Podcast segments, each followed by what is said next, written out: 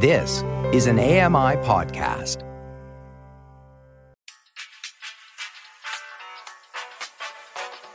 You're listening to the Kitchen Confession Podcast with Chef Mary Mammoliti. I really do love to cook. I like it because it's sort of a way of taking care of people. And food is what is common across every culture in the world. And in every culture, people share meals together. And it means something to people, and different foods are comforting to different people for different reasons. That's Jess Agnew. She's a PhD candidate at Virginia Tech, studying ways to bring nutrition and sustainability to developing communities worldwide but her big heart for development started right at home in the kitchen. Jess, thanks so much for coming on. Thanks for having me.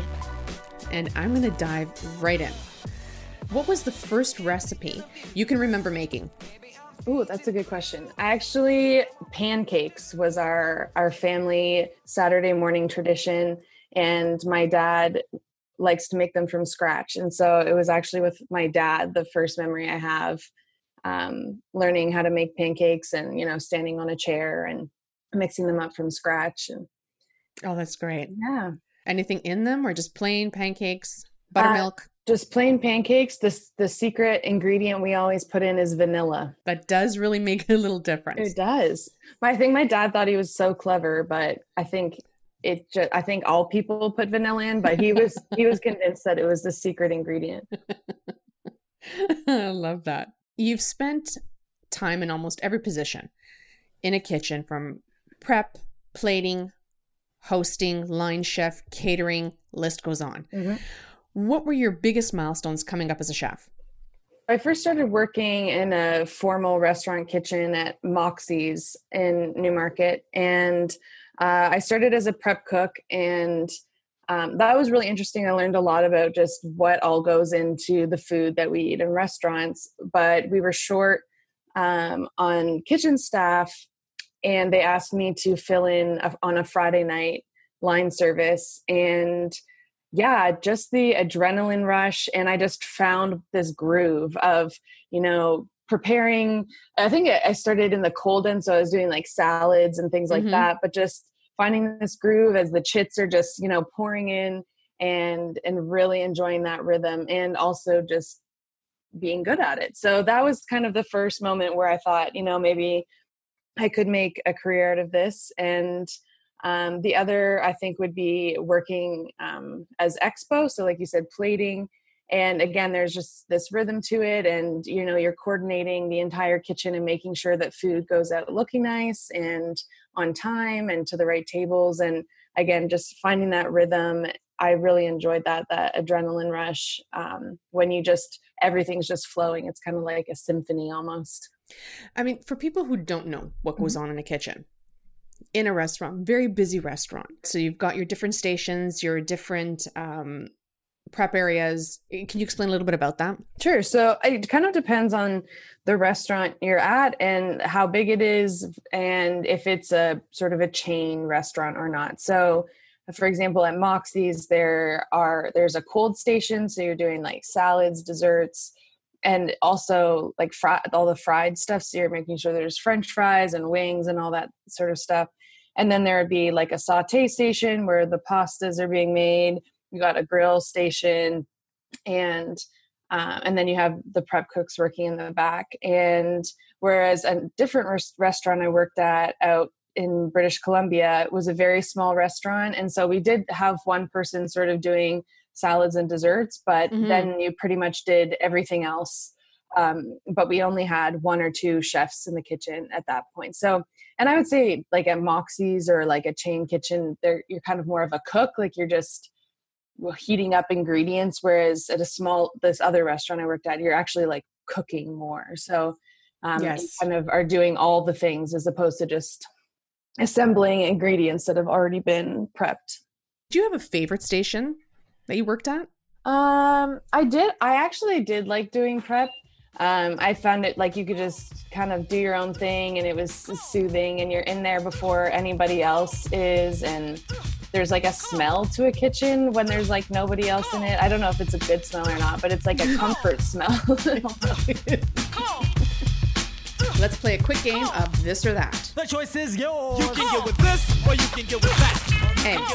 Do you prefer fried or scrambled? Fried. Juice or water? I think water. Now, with your bread, white or whole wheat? White. Give me that white bread every time. Corn or peas? Peas. Okay, this one's really interesting. Water on your toothbrush before toothpaste or after? Oh, before. Right? Yeah. I don't get the after. No, I don't either. Clean cups. Do you put them right side up or upside down? Upside down. Android or iOS? iOS. Books or ebooks? Books. Like I like to hold them in your hand and turn the page. Was there a recipe that took you the longest to perfect? Oh, that's a good question. Um, yes, and I'm still trying to work on perfecting it. And it's like uh, danishes or pastries.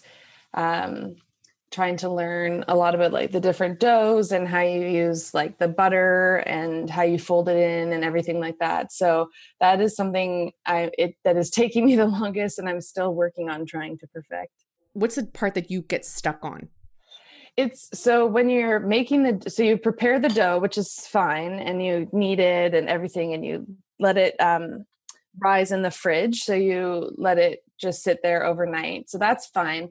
But you have to do this thing where you like make a butter sheet essentially, like this slab of butter, and then you have to fold it into the dough and you have to keep turning it. So you like fold in the butter and you know kind of wrap it up like an envelope and then you mm-hmm. have to keep folding it but if the actual dough rips then the butter like leaks out basically and then that affects the quality of the pastry dough that you're using for your danish. It's not like the end of the world but like i said it's something i'm trying to perfect. So perfecting it is is tricky. See, that for me right there, as soon as that thing would tear, I would just combine it all in one big giant Danish. yeah.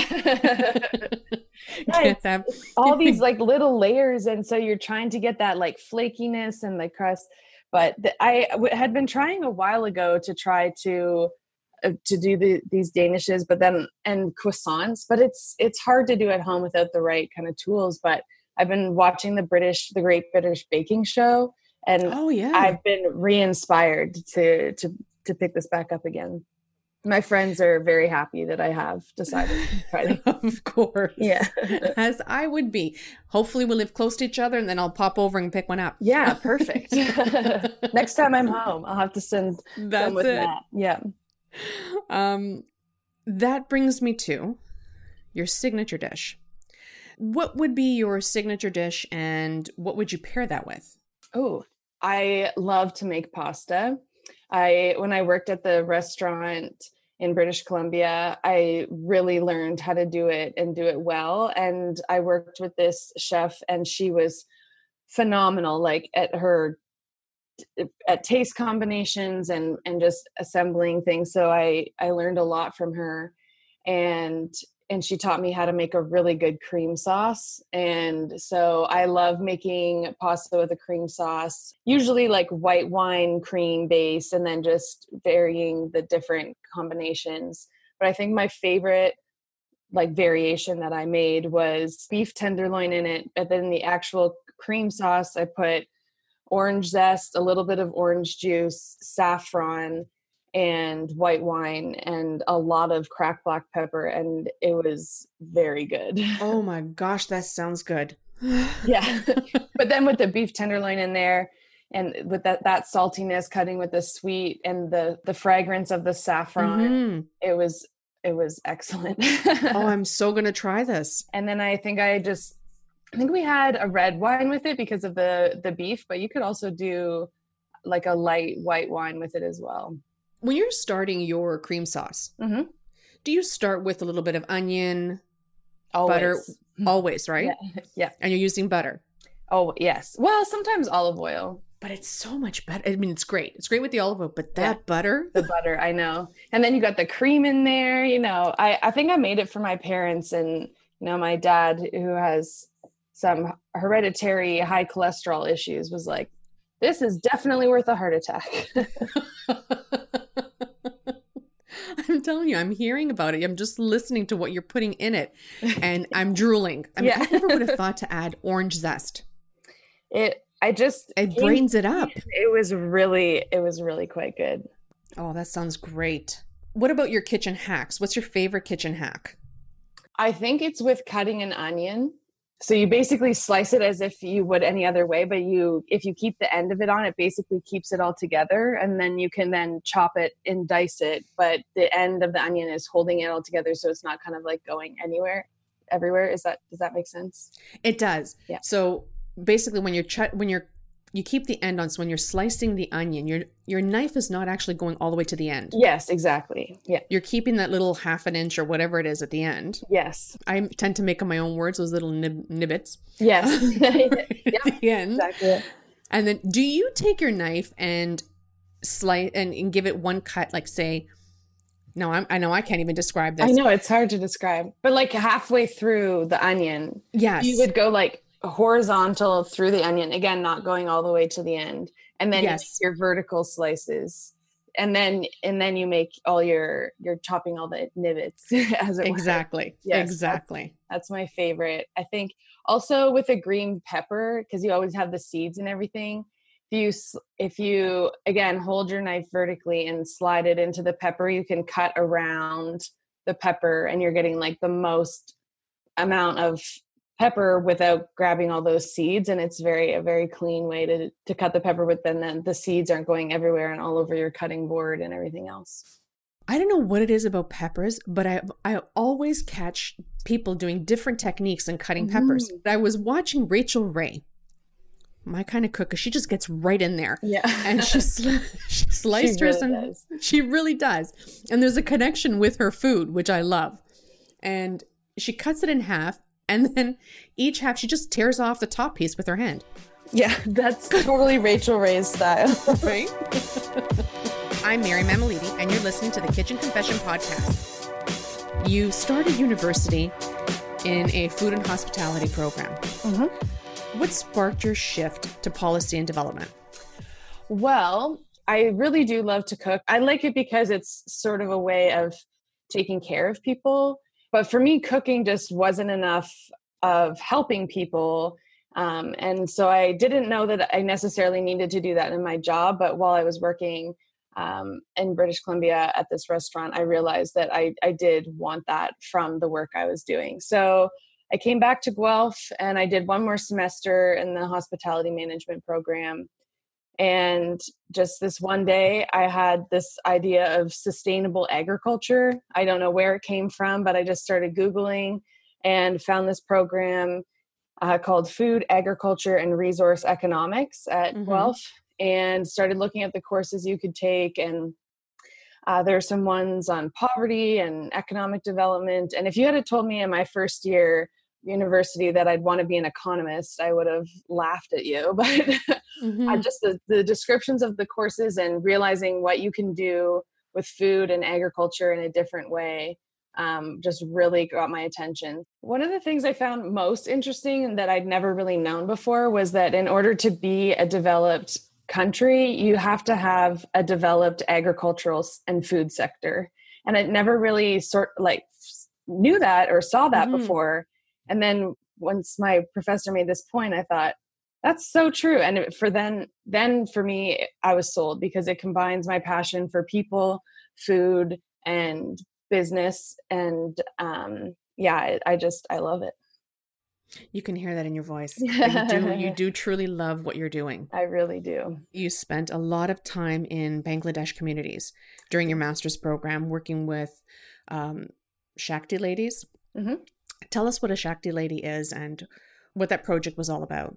Sure. So the the project was in Bangladesh, and we worked with a local business called Grameen Danone Foods.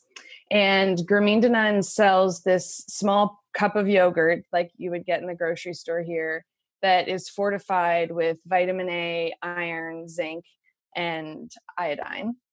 And this is because a lot of kids in Bangladesh, um, while they're not necessarily hungry because they have a lot of access to rice, they don't get the right kinds of nutrients and so they suffer from night blindness or other types of diseases that you get from not having the right types of nutrients. So Grameen Danone wanted to create this sort of social business where they would sell the food as opposed to just giving it away, but they would sell it very cheaply so that they could reach sort of the lowest income households and try to do something for the nutrition of children in rural rural and urban areas of Bangladesh. The Shakti ladies are these women in the community um, surrounding the factory area um, where they've built in rural Bangladesh who uh, purchase the yogurt cups on microcredit and then they go and go door to door with these cooler bags and sell um, the yogurt cups to like i said low income families. Mm-hmm. and then they repay their their microcredit loan at the end of every day and then they keep the profit that they they've made on each of the cups that they've sold. What's really cool about this model is that they also do a lot of um, sensitivity training about women working in the community. And so at the beginning when they first started do, working with these ladies you know there was some resistance and husbands didn't really love that their wives were doing this and now it's a sense of pride in the community because people recognize that it's a brand name product and they really like that and so husbands are like proud that their wives work for this company and they are like making money and they can also you know use this extra income to buy more things for their kids or their family. So it was really interesting to see this this transition and these effects that are not just about nutrition but about the community mm-hmm. and um, yeah just the mindset as well it does it taste like traditional yogurt well i guess that depends on who you're asking because to me okay. it's it is like normal yogurt you know danone i think we all know the the yogurt company. We have Danone mm-hmm. yogurt in our grocery stores. But in Bangladesh, yogurt, or it's called doi, D O I, in um, Bengali, um, is more of like a curd, or think like pour, you know, sweetened condensed milk into a clay pot and then bake it. That to them is what yogurt is. And so when they first started selling the yogurt, they called it Shakti Doi.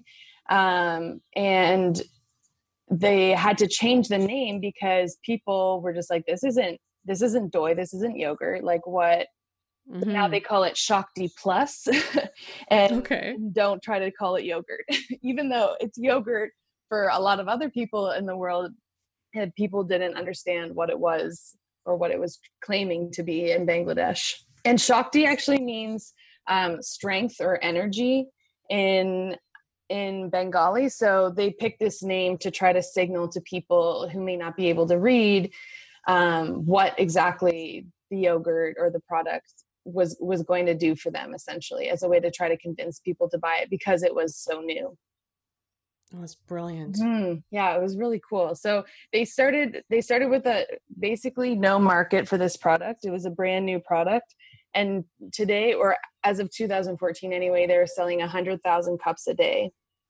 how long has this project been in place? Um, they started the business in 2006. So, working on 12 years now, I guess. It's working, which is really interesting. And so that's why I've continued to do this research into my PhD. Um, this idea of how businesses can be involved in nutrition and food, um, food supply chains or value chains for people who have nutritional needs, particularly in low income sort of environments. With your time in Bangladesh, mm-hmm. what was your most interesting culinary experience?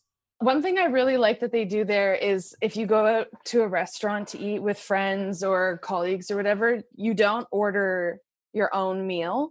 You you order a bunch of different things for the table. And then Oh, so it's family style. Yeah it's oh that's always what you do you never just order your own meal and so that's my favorite way to eat oh it's the best because you get to and i got to try so many different things because of that like i tried goat that was mm-hmm. It was like it was all right it was kind of tough but it was it was good to try and different types of fish which was a little concerning because they have an arsenic problem in the water in bangladesh so i was no. like maybe i'm not going to eat that much fish but uh, but the other thing in Bangladesh is they don't um, age their beef. so here we you know the cow goes to the Mhm. slaughterhouse and then the longer you just like let the cow hang hang out basically Mhm, mhm. the better it tastes because you get They're the rigor mortar uh, rigor mortis out of it but they don't do that in bangladesh Mm, yum. it was like pretty much like eating shoe leather um, no. so I just stuck mostly with chicken, but it would, I mean, the food is incredible in Bangladesh. I really like food that has like a lot of flavor to it. And you could go to like a high end restaurant or like a hole in the wall place, and the food was basically the same because it is, it's just like the recipes your mom taught you or, or whatever, but they, oh, the food was phenomenal. Your next big undertaking is a project called Buy to Thrive. Mhm. It's in collaboration with the government of Mozambique. Mhm. What's the focus of this one? So this is a project that I started and it was it came out of a nutrition class project but the idea is that nutrition education is happening constantly more and more um, like you said we're trying to get people to sort of think about what they're eating and why they're eating it and focus on nutrition and how it can play a role in health and that can be in the US it can be Canada or in developing countries. One of the things I have noticed about nutrition education in developing countries in particular, but also a little bit in in the western world as well, is that we tell people what they should eat and what's good for them, but then that it kind of stops there. So in developing countries, even sort of like the poorest families will spend a certain amount of money on food. And so if I'm teaching you, so right now in Mozambique, it there's a really big push on orange flesh sweet potato um, because they have a different kind of potato, the sweet potato that's white. But in the orange flesh kind that we have would have here, there's a lot of vitamin A, and so vitamin A deficiency is really common in Mozambique. So I'm going to tell you that you should, you know, grow this sweet potato, feed it to your kids, put it in your bread, put it in your stews, you know, all this. But a lot of the nutrition education doesn't then follow it up with, and this is where you find them in the market. This is how you tell if the like if the food is safe to eat. This is what you should do if you know you can't find it in the market one week. This is what you should do if you can't afford it one week. You know, so there there isn't this education too about how to engage with the places that they're actually buying their food. And that's a huge step. It it It's really a huge is. piece of the puzzle to miss out on. Exactly. And so that's why I started or started this initiative called Buy to Thrive um, to focus on connecting families who do struggle with income fluctuation. You know, it ch- their income changes a lot from week to week, um, and getting them to engage with their their local food market and think about what they're buying and and how to do it in the best way. Obviously, there's like a lot of other factors, but I mean, if you don't have the education to begin with, like you can't make the choices that that you need to to make in order to be healthy. I mean, so many of us here in North America like know what we need to do to be healthy and like still I had German chocolate cake last night. So, you know, Oh, that sounds good. it was really good. Look, I'm I'm all I'm I always lead, try to lead a healthy lifestyle, but I do not deprive myself. yes, yes. Well, you have definitely inspired me to go and do more. And I'm sure anyone who's listening to this will feel the exact same way. Yeah, I Your energy is so. contagious. Thank you very much. This brings us to that time of the episode where I ask you to give us your kitchen confession, Jess. Oh, okay. Uh, several years ago, actually, when I was living in British Columbia, I decided my friend got engaged and she asked me if I would make her wedding cake. And I thought, I can't be too hard. Well, that was a huge mistake. Um, but there was like 250 people coming to this wedding.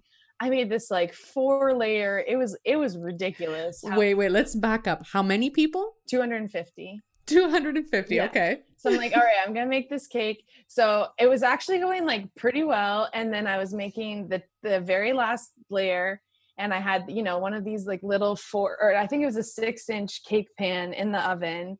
And I tried to get it, I had like oven mitts, they were huge oven mitts. Mhm. I tried to get it out. It slipped out of my hand, and I don't know how, but it somehow flipped upside down in the oven the cake fell out of the bottom or like fell out of the the pan into the bottom of the oven and proceeded to ignite and i was staying with my aunt and uncle so like there's a cake on fire in the bottom of their oven and i had never lit something on fire before so i whatever got baking soda and put it out but like the whole house just smelled like burnt cake for weeks after that it was brutal Actually, this is an actual teaching moment because most people would have grabbed water. Yes, I just wasn't sure. I again, like I'd never lit something on fire, and I just remember from like food safety courses, you know, like I didn't want to make it work. I mean, I'm sure water would have been fine, but then I didn't want to have to get the water out of the bottom of the oven as well. Exactly. That's why the baking soda. Perfect. Exactly, exactly. But Perfect. yeah, it was. Smart. Then I had to start again. You poor thing. oh yeah, I Oh. think that that's always the one that kind of comes into my mind on my biggest cooking snafu. All right. So if our listeners want to follow you along, get in touch with you, have questions Mhm. about any of these wonderful programs you're working on, Mhm. how can they find you? How can they find your projects? So uh, they can go to www.buy to the number two thrive. So B U Y two, the number two, T H R I V E dot com. And uh, right now it's just the Mozambique project, but it is on my list of things to do to have a link from there for my own personal blog where they can find out about other uh, projects. So that should be up and ready in the next uh, couple weeks or so. Um, my email is on the the website and how to get in touch with me, so you can find all my contact information there. And yeah, through the the Clinton initiative and the fundraising, had a lot of people reach out, and even if people just want to have a conversation and talk more, I always love to just talk and brainstorm. And if you have any ideas, thoughts, queries, I always love to to chat with people about this. Jess, again, thank you so much. You were fabulous to talk to. I love what you're doing. Keep doing what you're doing. Thank you very much. Thanks for having me. And this, it's been really fun to talk with you as well. It's that time. We've reached the end of another show. Be sure to visit kitchenconfession.com for more recipes and foodie finds. I'd like to thank producer and editor Matt Agnew, and I'm Mary Mamaliti. See you at the next episode.